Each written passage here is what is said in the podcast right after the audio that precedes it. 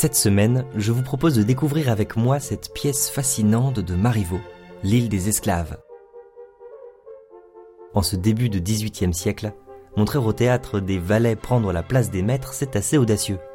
Pour éviter de faire fuir son spectateur et pour éviter la censure, Marivaux place son histoire dans l'Antiquité. Les personnages seraient des Athéniens perdus en mer. Mais on comprend bien qu'Athènes n'est qu'un lieu symbolique. Elle représente la cité organisée en classes sociales. Vous allez voir que les esclaves de la pièce ressemblent surtout à des valets de l'Ancien Régime. Et c'est pour ça que l'inversion des rôles permet une véritable satire de la société du XVIIIe siècle. La mise en abîme du théâtre dans le théâtre est utilisée pour faire une expérimentation sociale qui se déroule sous les yeux du spectateur. Selon les traditions de la grande comédie, l'imitation, la caricature et le rire servent à corriger les travers de la société. Dans l'île des esclaves, on assiste à l'aventure d'un langage. Le langage manipulateur devient progressivement le langage de la sincérité. En effet, l'échange des rôles permet d'éprouver la place de l'autre. Voilà pourquoi l'empathie vient souvent contrebalancer et atténuer la moquerie. Marivaux nous propose avec cette pièce une réflexion morale. Ce n'est pas tant une remise en cause des classes sociales qu'une invitation à traiter ses semblables avec respect et confiance. Pour retrouver toutes mes analyses et tous mes documents au format PDF sur cette pièce, rendez-vous sur mon site www.mediaclass.fr. Scène première. À l'ouverture des rideaux, nous découvrons Iphicrate et Harlequin qui viennent de faire naufrage sur l'île des esclaves. Le thème du naufrage sur une île interpelle tout de suite le spectateur de l'époque, qui pense immédiatement à Robinson Crusoe. Il faut savoir que Daniel Defoe a publié son roman en 1719, c'est-à-dire tout juste six ans auparavant. C'est un roman d'aventure, certes, mais c'est aussi et avant tout un roman d'éducation. C'est donc l'indice d'une œuvre qui se veut édifiante. Iphicrate explique à Harlequin. Ce sont des esclaves de la Grèce révoltés contre leur maître, et qui depuis cent ans sont venus s'établir dans une île. Et leur coutume, mon cher Harlequin, est de tuer tous les maîtres qu'ils rencontrent, ou de les jeter dans l'esclavage. Eh, chaque pays a sa coutume. Ils tuent les maîtres à la bonne heure, je l'ai entendu dire aussi, mais on dit qu'ils ne font rien aux esclaves comme moi. En ce début de pièce, Harlequin n'est pas capable d'empathie. Iphicrate tente de lui donner des ordres. Il veut retrouver la chaloupe et rembarquer à Athènes. Mais Harlequin n'obéit plus. Ah, vous parlez la langue d'Athènes, mauvais jargon que je n'entends plus. Mais connais-tu ton maître et n'es-tu plus mon esclave? Harlequin se reculant d'un air sérieux. Dans le pays d'Athènes, j'étais ton esclave. Tu me traitais comme un pauvre animal, et tu disais que cela était juste parce que tu étais le plus fort. Eh bien, Iphicrate, tu vas trouver ici plus fort que toi. On va te faire esclave à ton tour. On te dira aussi que cela est juste, et nous verrons ce que tu penseras de cette justice-là. Comment cette première scène met-elle en place l'inversion des rôles de manière à captiver l'attention du spectateur? Je vous propose une explication linéaire de ce passage en vidéo et PDF sur mon site. Scène 2 un personnage important, Trivelin, arrive avec un groupe d'habitants de l'île. Ils sont accompagnés par Euphrosine et sa servante Cléantis, qui sont également échoués sur l'île. Trivelin désarme Iphicrate, donne l'épée à Harlequin et lui demande son nom. Harlequin. Je n'en ai point, mon camarade. Je n'ai que des sobriquets qu'il m'a donnés. Il m'appelle quelquefois Harlequin, quelquefois Hé. Eh bien, changez de nom à présent. Soyez le seigneur Iphicrate à votre tour. Et vous, Iphicrate, appelez-vous Harlequin ou bien Hé. Marivaux montre que la domination et la dévalorisation passent d'abord par le langage. Comment considère-t-on une personne à qui on ne donne même pas un nom? Trivelin prend alors la parole pour raconter l'histoire de l'île où il se trouve. Quand nos pères, irrités de la cruauté de leur maître, quittèrent la Grèce et vinrent s'établir ici, dans le ressentiment des outrages qu'ils avaient reçus, la première loi qu'ils y firent fut d'ôter la vie à tous les maîtres. La vengeance avait dicté cette loi. Vingt ans après, la raison l'abolit et en dicta une plus douce. Nous ne nous vengeons plus de vous, nous vous corrigeons. Vous êtes moins nos esclaves que nos malades, et nous ne prenons que trois ans pour vous rendre saint, c'est-à-dire humain, raisonnable et généreux pour toute votre vie. L'histoire de l'île suit exactement le même schéma que la pièce. D'abord le ressentiment, ensuite la raison et enfin la vertu. On retrouve ici un héritage typique des philosophes des Lumières, pour lesquels la connaissance et la raison sont intimement liées à la vertu. Écoutez par exemple ce que Diderot écrit dans l'article Encyclopédie de son encyclopédie. Le but d'une encyclopédie est de rassembler les connaissances éparses à la surface de la Terre afin que nos neveux, devenus plus instruits, deviennent en même temps plus vertueux et plus heureux. Ensuite, Trivelin fait échanger leurs habits entre les maîtres et les esclaves. L'inversion des rôles repose ainsi sur des schémas suffisamment connus pour être acceptés par le spectateur de l'époque. Dans l'Antiquité romaine, les Saturnales étaient des fêtes en l'honneur du dieu Saturne, qui prenaient place lors du solstice d'hiver et pendant lesquelles les différences sociales étaient abolies momentanément. Cette tradition a ensuite perduré à travers le carnaval. À cette occasion, le déguisement permet de mimer un monde à l'envers où les responsabilités sont renversées. Certains personnages de la Commedia dell'arte, comme Harlequin, sont d'ailleurs issus de ces grandes fêtes. Scène 3 c'est alors que viennent se présenter les deux jeunes femmes qui se sont échouées sur l'île en même temps qu'Arlequin et Iphicrate. Cléantis saluant. Je m'appelle Cléantis, et elle Euphrosine. J'ai aussi des surnoms, sotte, ridicule, bête, butorde, imbécile, etc. Euphrosine en soupirant. Impertinente que vous êtes. Tenez, tenez, en voilà encore un que j'oubliais. Trivelin demande alors à Cléantis de faire un portrait de son ancienne maîtresse. Trivelin à part à Euphrosine. Venons maintenant à l'examen de son caractère. Il est nécessaire que vous m'en donniez un portrait, qui se doit faire devant la personne qu'on peint, afin qu'elle se connaisse, qu'elle rougisse de ses ridicules si elle en a, et qu'elle se corrige. Vous connaissez la célèbre phrase de Jean de Santol pour définir le rôle de la comédie, castigat ridendo mores, c'est-à-dire corriger les mœurs par le rire. Marivaux adopte cette devise, et Cléantis va imiter sa maîtresse pour faire ressortir ses plus gros défauts. Mais nous allons aussi découvrir un personnage écrasé par les contraintes de son rang. Madame se tait, Madame parle, elle regarde, elle est triste, elle est gaie. Il n'y a que la couleur de différente. C'est vanité muette, contente ou fâchée. C'est coquetterie babillarde, jalouse ou curieuse. Dans cette scène, les procédés du théâtre dans le théâtre permettent de faire une véritable satire sociale, renforcée par les effets comiques. J'approfondis tout cela dans une explication linéaire, en vidéo et PDF, sur mon site. Trivelin interrompt Cléantis dans son discours, mais elle n'arrive plus à s'arrêter et continue d'énumérer les défauts de Madame pendant qu'il lui demande de sortir. Je sors, je sors, et tantôt nous reprendrons le discours, qui sera fort divertissant car vous verrez aussi comme quoi madame entre dans une loge au spectacle, avec quelle emphase, avec quel air imposant, quoique d'un air distrait et sans y penser. Cléantis est un personnage haut en couleur. Il faut savoir qu'à l'origine, Marivaux a conçu ce personnage pour Silvia Balletti, une actrice italienne qu'elle considérait comme une interprète parfaite pour ses rôles de premier plan. Elle était l'une des figures les plus célèbres du théâtre italien. Cléantis c'est aussi un personnage que Molière invente pour son amphitryon. Elle est la femme du valet, Sosie. C'est un personnage de caractère qui perçoit instinctivement sous le masque des apparences, notamment lorsque Mercure se fait passer pour son mari. Scène 4. Trivelin se tourne alors vers Euphrosine. Pour que le stratagème fonctionne, il faut qu'elle reconnaisse l'imitation de Cléantis. Convenez-vous de tous les sentiments coquets, de toutes les singeries d'amour-propre qu'elle vient de vous attribuer? Elle commence par tout nier en bloc. Mais Trivelin lui fait savoir que c'est une étape obligée pour mériter sa délivrance. Elle admet alors progressivement. Je suis jeune, on est d'un certain rang, on aime à plaire. Et c'est ce qui fait que le portrait vous ressemble. Je crois que oui. Et voilà ce qu'il nous fallait. Vous trouvez aussi le portrait un peu risible, n'est-ce pas? Il faut bien l'avouer l'île des esclaves permet de développer une véritable expérimentation sociale où l'on va observer l'évolution psychologique des personnages.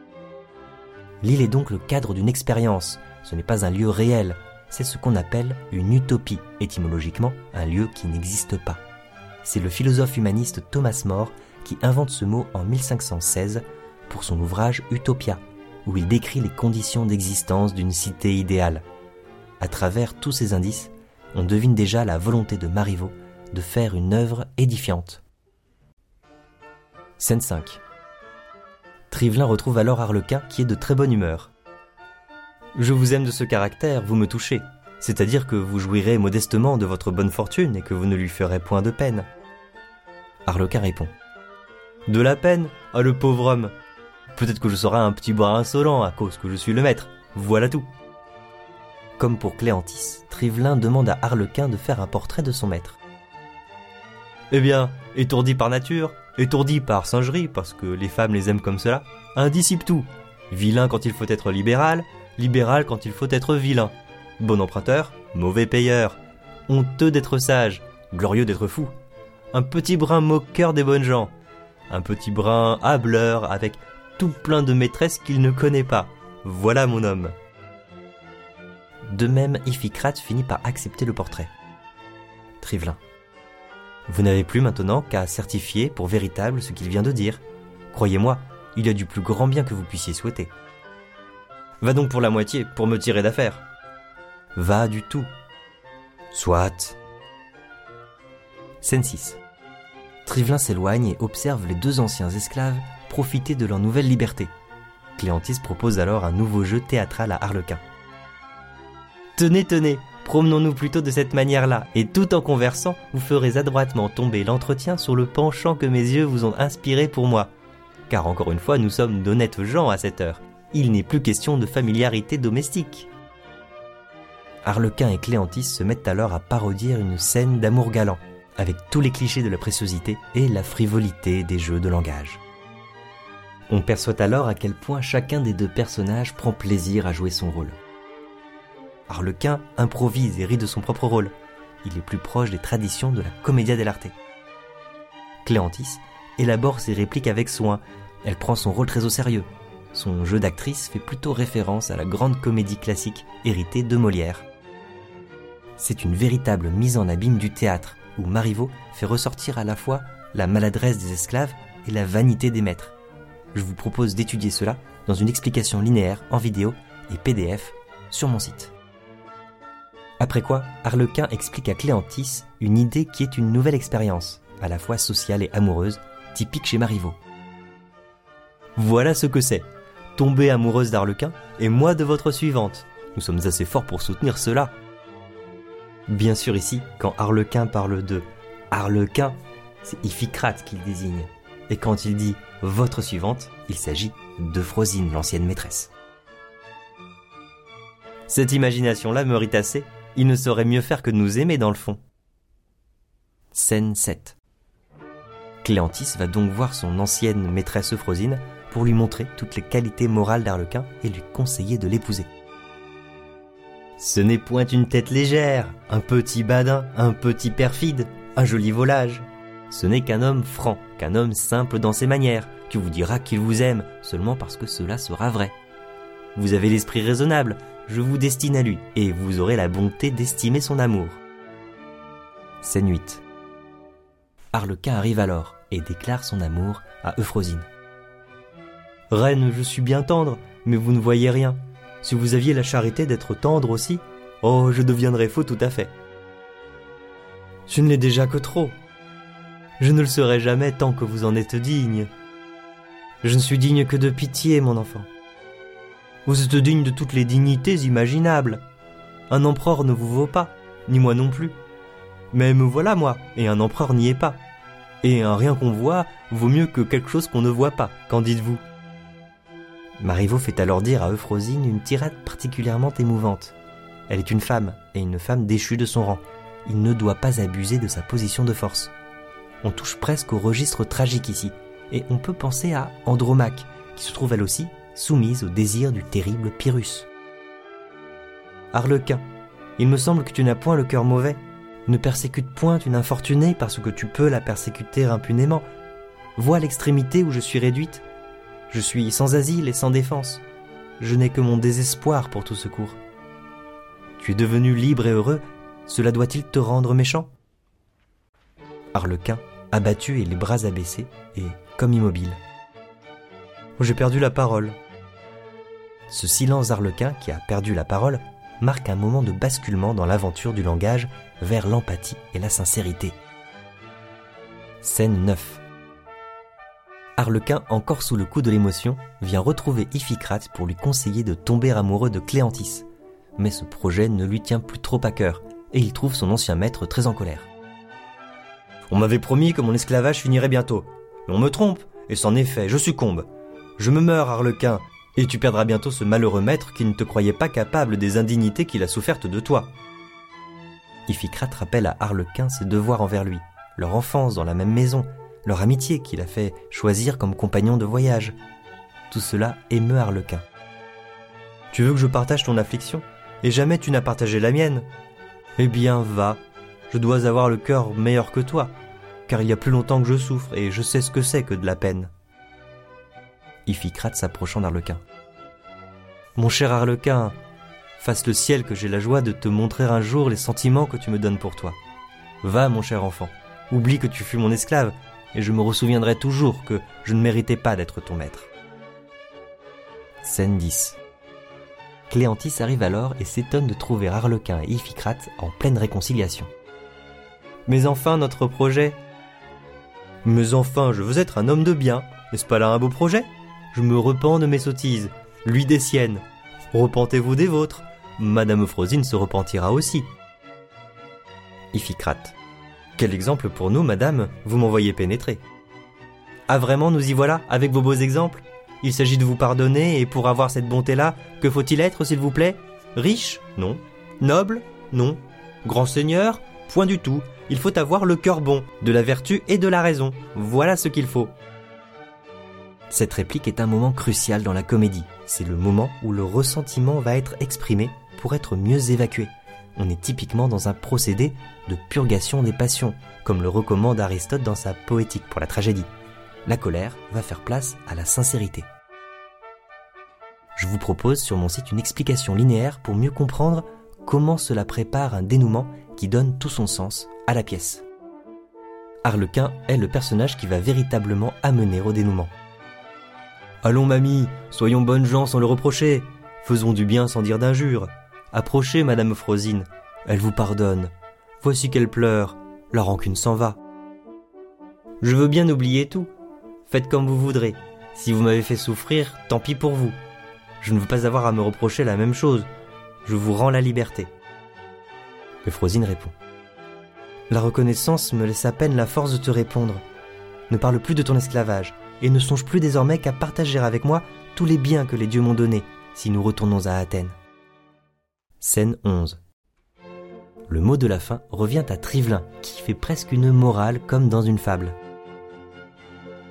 C'est là ce que j'attendais. Si cela n'était pas arrivé, nous aurions puni vos vengeances comme nous avons puni leur dureté. Je n'ai rien à ajouter aux leçons que vous donne cette aventure. Vous avez été leur maître et vous en avez mal agi. Ils sont devenus les vôtres et ils vous pardonnent. Faites vos réflexions là-dessus. La différence des conditions n'est qu'une épreuve que les dieux font sur nous. Je ne vous en dis pas davantage. Vous partirez dans deux jours et vous reverrez Athènes. Que la joie à présent et que les plaisirs succèdent au chagrin que vous avez senti et célèbrent le jour de votre vie le plus profitable. Dans les traditions de la comédie, la pièce doit se terminer comme elle a commencé, selon un schéma circulaire. Et en effet, l'inversion des rôles prend fin avec la fin de la pièce. Pourtant, beaucoup de choses ont changé entre-temps. Arlequin, indifférent au début de la pièce, est devenu sensible, il a gagné en maturité. Cléantis a réussi à surmonter son ressentiment pour pardonner sa maîtresse. Iphicrate fait une véritable déclaration d'amitié à Arlequin et Euphrosine considère finalement Cléantis comme une égale. D'une manière générale, le langage manipulateur a fait place au langage de la sincérité et de la confiance. Marivaux ne tient pas un discours révolutionnaire, il ne remet pas en cause l'ordre établi de la société. Par contre, il prend le rôle d'un moraliste, il demande aux maîtres d'avoir un peu plus d'humanité et de ne pas abuser de leur pouvoir.